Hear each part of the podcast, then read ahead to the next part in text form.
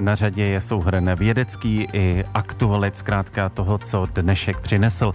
Z vědy. Roskosmos se nevynese na oběžnou dráhu další várku družic britské satelitní konstelace OneWeb. Důvodem má být postoj Velké Británie k ruské agresi na Ukrajině. Železnice v Bělorusku ochromila hackerská skupina, která si říká kyberpartizáni. Chtěla tak zpomalit převoz ruské vojenské techniky po kolejích. Českému rozhlasu se podařilo spojit se s mluvčí těchto partizánů, eh, těchto hackerů. No a my uslyšíme, eh, co nám pověděla. A Český rozhlas nově umožňuje poslech ukrajinského veřejnoprávního rádia. Příští týden také spustí nový podcast, a to přímo v ukrajinštině. O tom všem budeme v příštích minutách mluvit. K poslechu zve Jan Burda. Odpolední plus.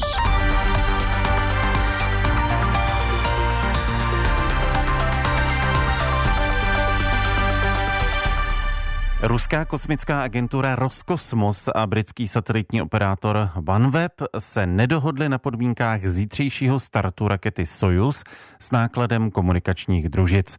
Raketa tak neodstartuje. Roskosmos chtěl po britské společnosti záruky, že družice nebudou sloužit k vojenským účelům. OneWeb následně rozhodla o přerušení všech startů z kosmodromu Baikonur. Roskosmos navíc včera údajně čelil útoku skupiny hackerů, kteří vyřadili spojení mezi operačním střediskem a ruskými družicemi. To vše teď rozebereme s Ondřejem Novákem z naší vědecké redakce. Hezký den. Dobrý den. Společnost OneWeb, kterou předloni koupila britská vláda, podle webu Space News dokonce z Baikonuru stahuje všechny své zaměstnance. Raketa Soyuz měla s nákladem družic odstartovat zítra z kazachstánského kosmodromu Baikonur, který Rusko stále využívá. Včera ale Roskosmos oznámil, že start se neuskuteční, pokud OneWeb nezaručí, že družice nebudou využívány vojensky. A Rusové tak také vznesli požadavek, aby se z firmy stáhla britská vláda. Ta přitom firmu koupila, aby společnost zachránila předloni před krachem. Šéf Roskosmosu Dmitrij Rogozin ultimátum na Twitteru podpořil dokonce videem, na kterém dělníci odstraňovali nálepku se znakem OneWeb z nosné rakety. A Ondřej, už se ví, kdo družice vynese místo Rusů? Zatím to firma neoznámila. Kontrakt na vynesení konstelace podepsala s francouzskou firmou Ariane Space, která kvůli ceně zprostředkovala vynášení vynášení družic právě prostřednictvím ruských raket. Popularizátor kosmonautiky Milan Halousek tak říká, že firma se bude muset zřejmě pohlédnout po některém ze západních dopravců. Tam je ten problém hlavně v tom, že to teda je vynášeno jak na ruském nosiči, tak ale z ruského kosmodromu, byť na území Kazachstánu, ale z ruského kosmodromu Baikonur, takže tam mám obavu, že Britové budou muset asi hledat uh, úplně nový kosmodrom. Teďka se skloňuje společnost SpaceX, která tu kapacitu má relativně velkou. Sojus měl na oběžnou dráhu vynést 36 družic OneWeb. Tato konstelace má na oběžné dráze zatím 402, 428 družic a celkový plánovaný počet je 648. OneWeb ale není jediný družicový systém, který teď čelí problémům s ruskými raketami. V Dubnu měl Sojus vynést na oběžnou dráhu dvě družice evropského navigačního systému Galileo, přičemž raketa měla startovat z kosmodromu Kourou ve francouzské francouzské Guajáně. Kvůli evropským sankcím ale Roskosmos oznámil, že z Kurů stahuje personál a ruší všechny nadcházející starty. Ohledně kosmo, eh, kosmodromu nebo respektive eh, eh, Roskosmosu se objevila také zpráva, že agentura se stala terčem hackerského útoku, který zbavil kontroly nad družicemi. Víme už, k čemu přesně došlo? Za útokem stála skupina NB65, která jako důkaz dala na Twitter několik print screenů dokazujících, že došlo k napadení. K dalšímu útoku došlo včera a dnes jsou webové stránky Roskosmosu stále mimo provoz. Nedá se ale pot potvrdit, jestli se hackerům opravdu podařilo získat přístup k řízení vojenských špionážních družic. Šéf Roskosmosu Rogozin informace odmítl s tím, že všechny systémy jsou údajně běžně v provozu, jsou silně chráněny proti napadení a že hackři jsou jen podvodníci. Na druhou stranu Roskosmos je civilní agentura, která zajišťuje lety civilních raket do vesmíru, dopravu kosmonautů nebo komunikaci s mezinárodní vesmírnou stanicí, nikoli ale řízení vojenských špionážních satelitů útoků. Podle Milana Halouska zprávy, že Rusové po tomto hackerském útoku nemají kontrolu nad vojenskými družicemi, jsou tak přinejmenším zavádějící. Tam je nejasné i ten vlastní text, v kterém se mluví v jedné větě o řídícím centru Roskosmosu a současně o špionážních družicích, což samozřejmě nejde dohromady. Roskosmos je nevojenská organizace, která řídí například Mezinárodní vesmírnou stanici, takže pokud by ten útok byl na ně, tak to mohlo opravdu ohrožit jejich spojovací družice, o kterých jdou třeba data. Pokud by to naopak byl opravdu hackerský útok na systém ruské vojenské špionáže, tak se to ale zase na druhou stranu netýká Roskosmosu. Civilní družice jsou ale součástí kritické infrastruktury. Rogozin podle agentury Reuters dokonce prohlásil, že případné vyřazení ruských satelitů se dá považovat za akt ospravedlňující vyhlášení války. Vysvětluje Ondřej Novák z naší vědecké redakce. Díky. Díky a naslyšenou. Kyberútoky, o nich jsme mluvili a budeme mluvit i nadále, protože nemíří jenom do vesmíru. Provoz se na železnicích v Bělorusku zkomplikovala akce běloruské hackerské skupiny, která se snaží zabránit přepravě ruské vojenské techniky na hranice Ukrajiny. Skupina si říká Belarusian Cyber Partisans, tedy běloruští kyberpartizáni. Je to letos už po druhé, co ochromila běloruské vlaky. Redaktorka Jana Magdoňová vyspovídala mluvčí této hackerské skupiny. Běloruské železnice používali ruští vojáci k přesunu lidí a materiálu k ukrajinské hranici. Útočili z běloruského území na Ukrajinu a nebyli úspěšní. Mluvili jsme s nějakými lidmi se znalostmi o armádě a jeden z nich nám řekl, že pošlou víc vojáků i vybavení. Pro přesun tanků nebo dělostřelectva nejde použít letadla nebo silniční dopravu. Jediná cesta, jak je dostat k hranicím, jsou vlaky. Vysvětluje běloruská aktivistka a mluvčí kyberpartizánu Juliana Šemetovecová. Proč se hekři rozhodli ochromit běloruskou železnici? Co víme jistě je, že hlavní spoje na hlavních dopravních uzlech se zastavily právě tehdy, kdy poškodili to vybavení. Víme, že se znovu pohybují, ale velmi pomalu protože vše se teď ovládá manuálně. Takže to je to, co pohyb vlaků hodně zpomalilo. Kyberpartizáni už minulý víkend vyřadili z provozu automatické ovládání vlaků. Personál na železnici tak musí vše dělat ručně. Podle posledních informací, které hekři zveřejňují i na svém twitterovém účtu, mají běloruské vlaky stále velké problémy. Správce železnice se snažil potíže odstranit a vyměnil počítačovou techniku. I tu se ale kyberpartizánům podařilo okamžitě infikovat škodlivým kódem. Podle mluvčí hekru Juliany Šemetovecové tak mají vlaky stále velké spoždění. Bezpečnost ohrožená není. Vím, že někteří lidé psali, že vlaky měly spoždění nebo nejedou vůbec, případně, že se nemůžou někam dostat ale bezpečí nikoho nebylo ohroženo. Český rozhlas už při prvních útocích skupiny na běloruské železnice kontaktoval jak běloruskou ambasádu v Česku, tak samotného dopravce. Na dotazy ale nereagovali. O vyřazení běloruských železnic z provozu informovali v neděli na Twitteru hekři ze skupiny Anonymous. Běloruští kyberpartizáni s nimi ale nespolupracují, říká Juliana Šemetovecová. Pravděpodobně něčeho dosáhli spolu, ale nyní už žádné společné akce nekoordinují.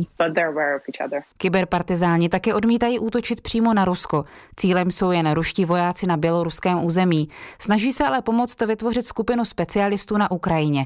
Že nějaká taková skupina vzniká, potvrdil ve vysílání Českého rozhlasu i etický hacker Pavol Lupták. Podle něj by měla útočit na ruské státní servery. Momentálně vlastně uh, ruská štátna infrastruktura byla odpojená od zahraničního internetu, takže pokud nemáte prístup z ruskej IP adresy alebo z, ruskej, z ruského servera, tak sa, tak sa tam nedostanete. Pokusy o počítačové útoky z Evropy jsou proto neúspěšné. Podle Pavola Luptáka jsou teď klíčoví a daleko nebezpečnější státem placení profesionální hekři. Podstatně signifikantnější jsou hackery, kteří jsou zaměstnávaní přímo ruskou, respektive ukrajinskou vládou by som podotkol, že táto špeciálna divízia vlastne kyberhackerov je relatívne malá je rádovo desiatky až stovky ľudí, pretože je extrémne ťažké nájsť takých vysoko špecializovaných ľudí. Upozorňuje ale na to, že v tomto ohledu má navrh právě Rusko. Jana Magdoňová, Český rozhlas. Spojené státy reagují přesným opakem na víkendové rozhodnutí Vladimira Putina uvést do stavu pohotovosti jaderné síly. Ruský prezident tím pohrozil po několika dnech bojů na Ukrajině, která invazi Rusů do velké míry odolává. Bílý dům se v minulých dnech snažil napětí mírnit v rétorické rovině. Teď přidává Pentagon i akci. Americké úřady žádné zvýšené nebezpečí lidem nehlásí. Ministerstvo obrany Putinova slova označilo za nebezpečná a zbytečná a teď v reakci na ruské rozhodnutí odkládá testování jaderných zbraní. No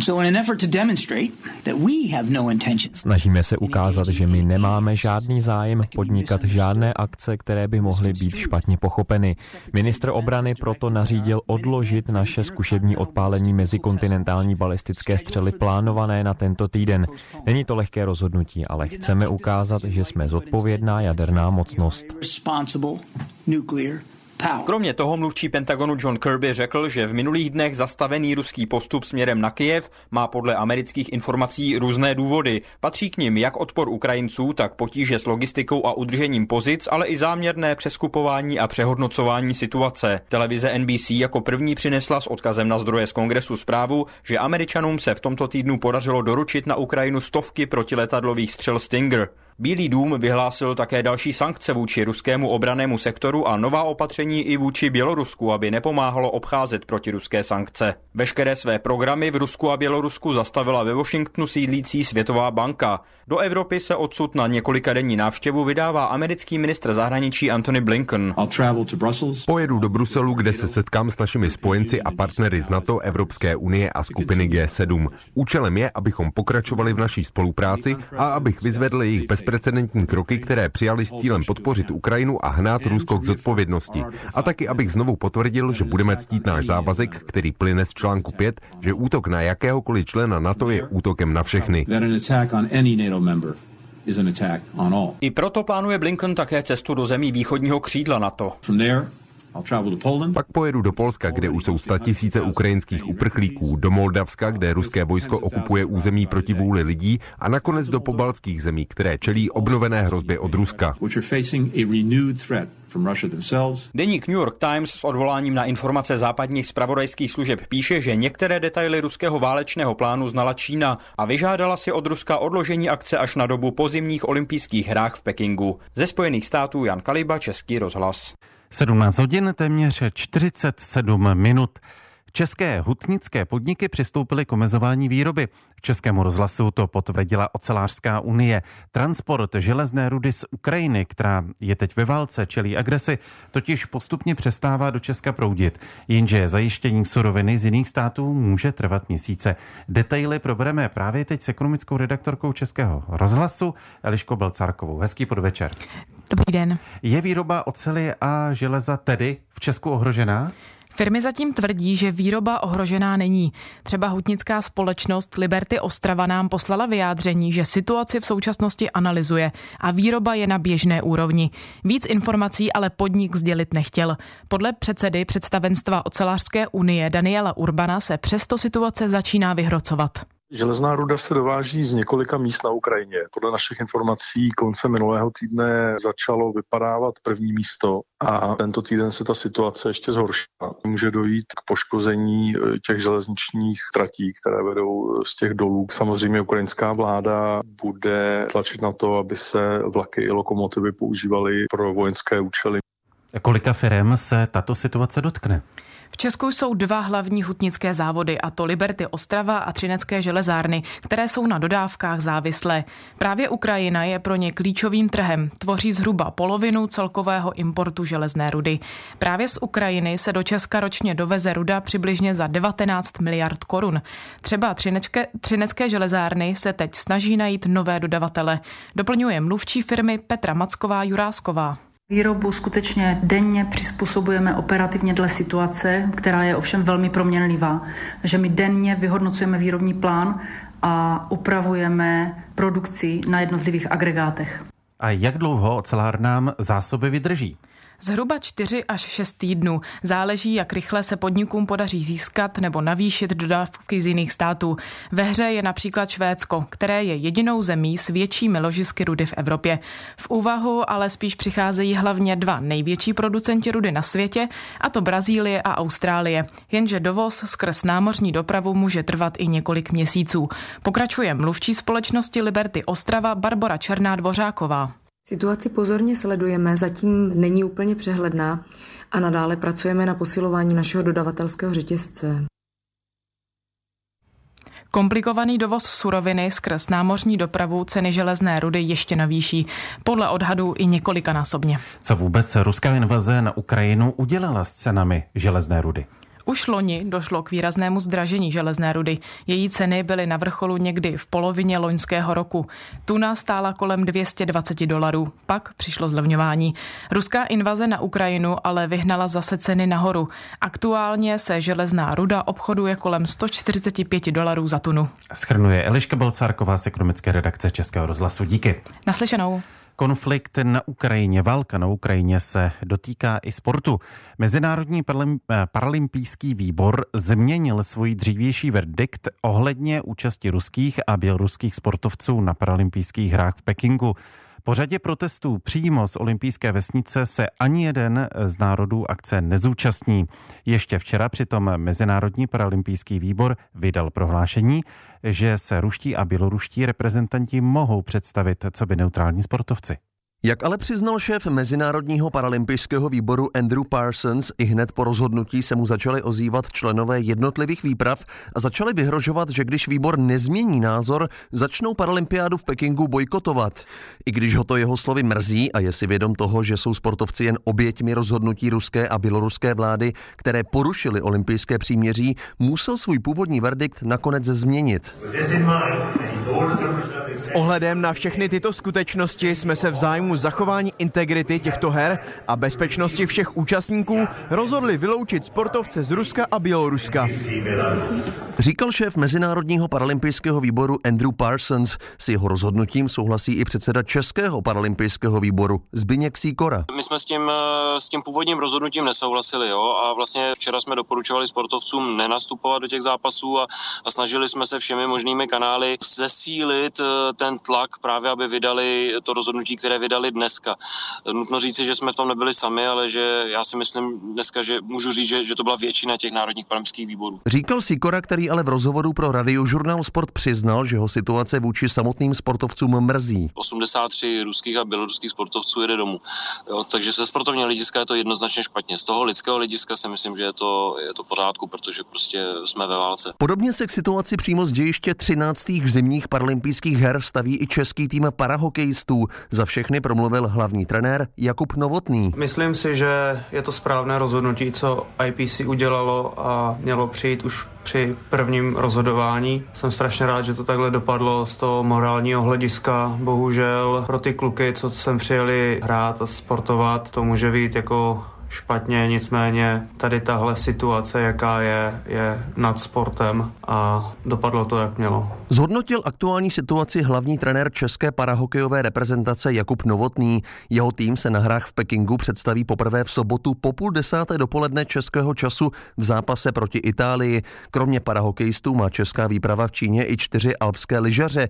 13. zimní paralympijské hry začínají slavnostním zahájením už v pátek 4. března ve 13 hodin a skončí v neděli 13. března. Reportáže i živé vstupy můžete poslouchat exkluzivně na digitální stanici Českého rozhlasu Radiožurnál Sport. Martin Minha, Český rozhlas. A teď se vrátíme k vědeckým tématům, konkrétně k medicíně.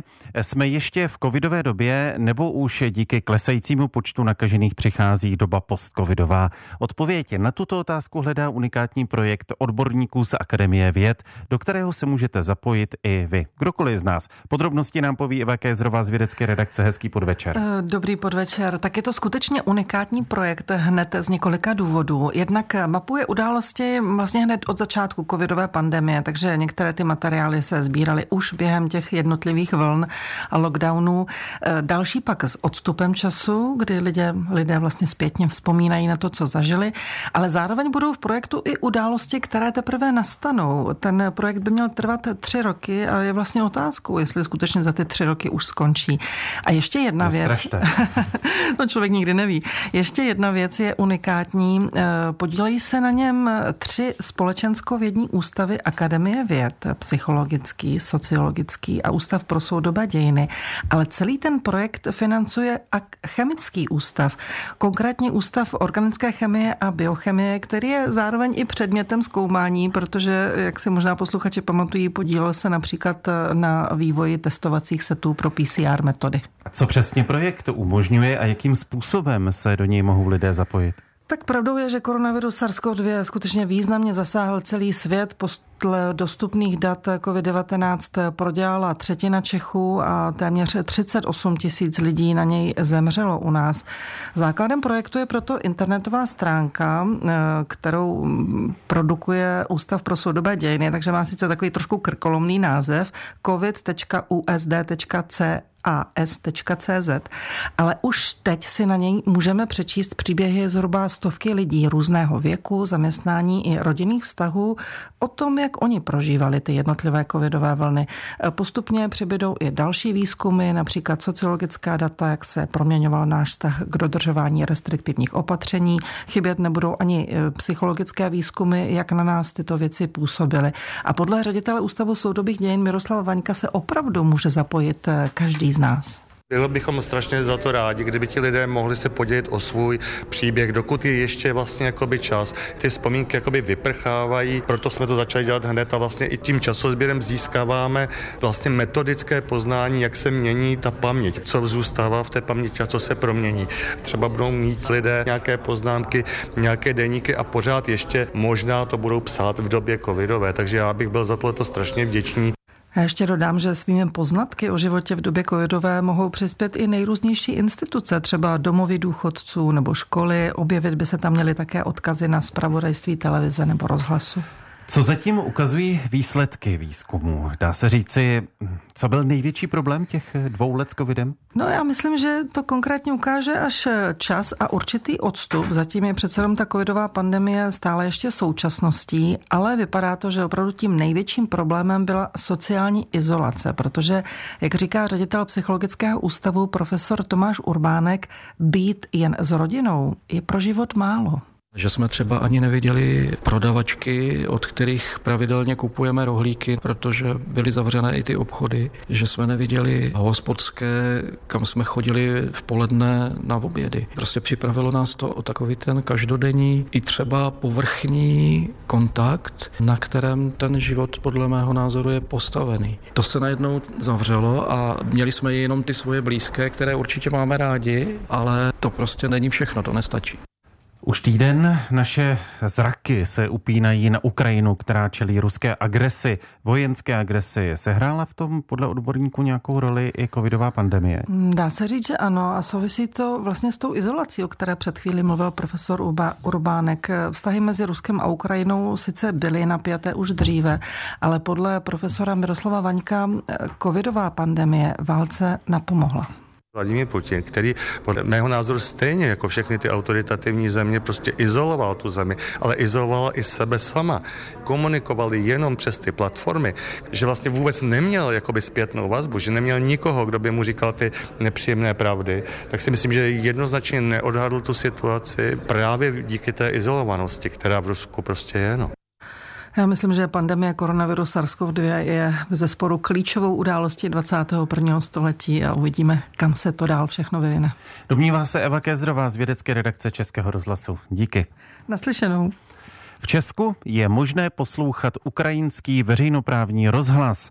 Umožňuje to Český rozhlas přes internetový stream a svou mobilní aplikaci Můj rozhlas CZ.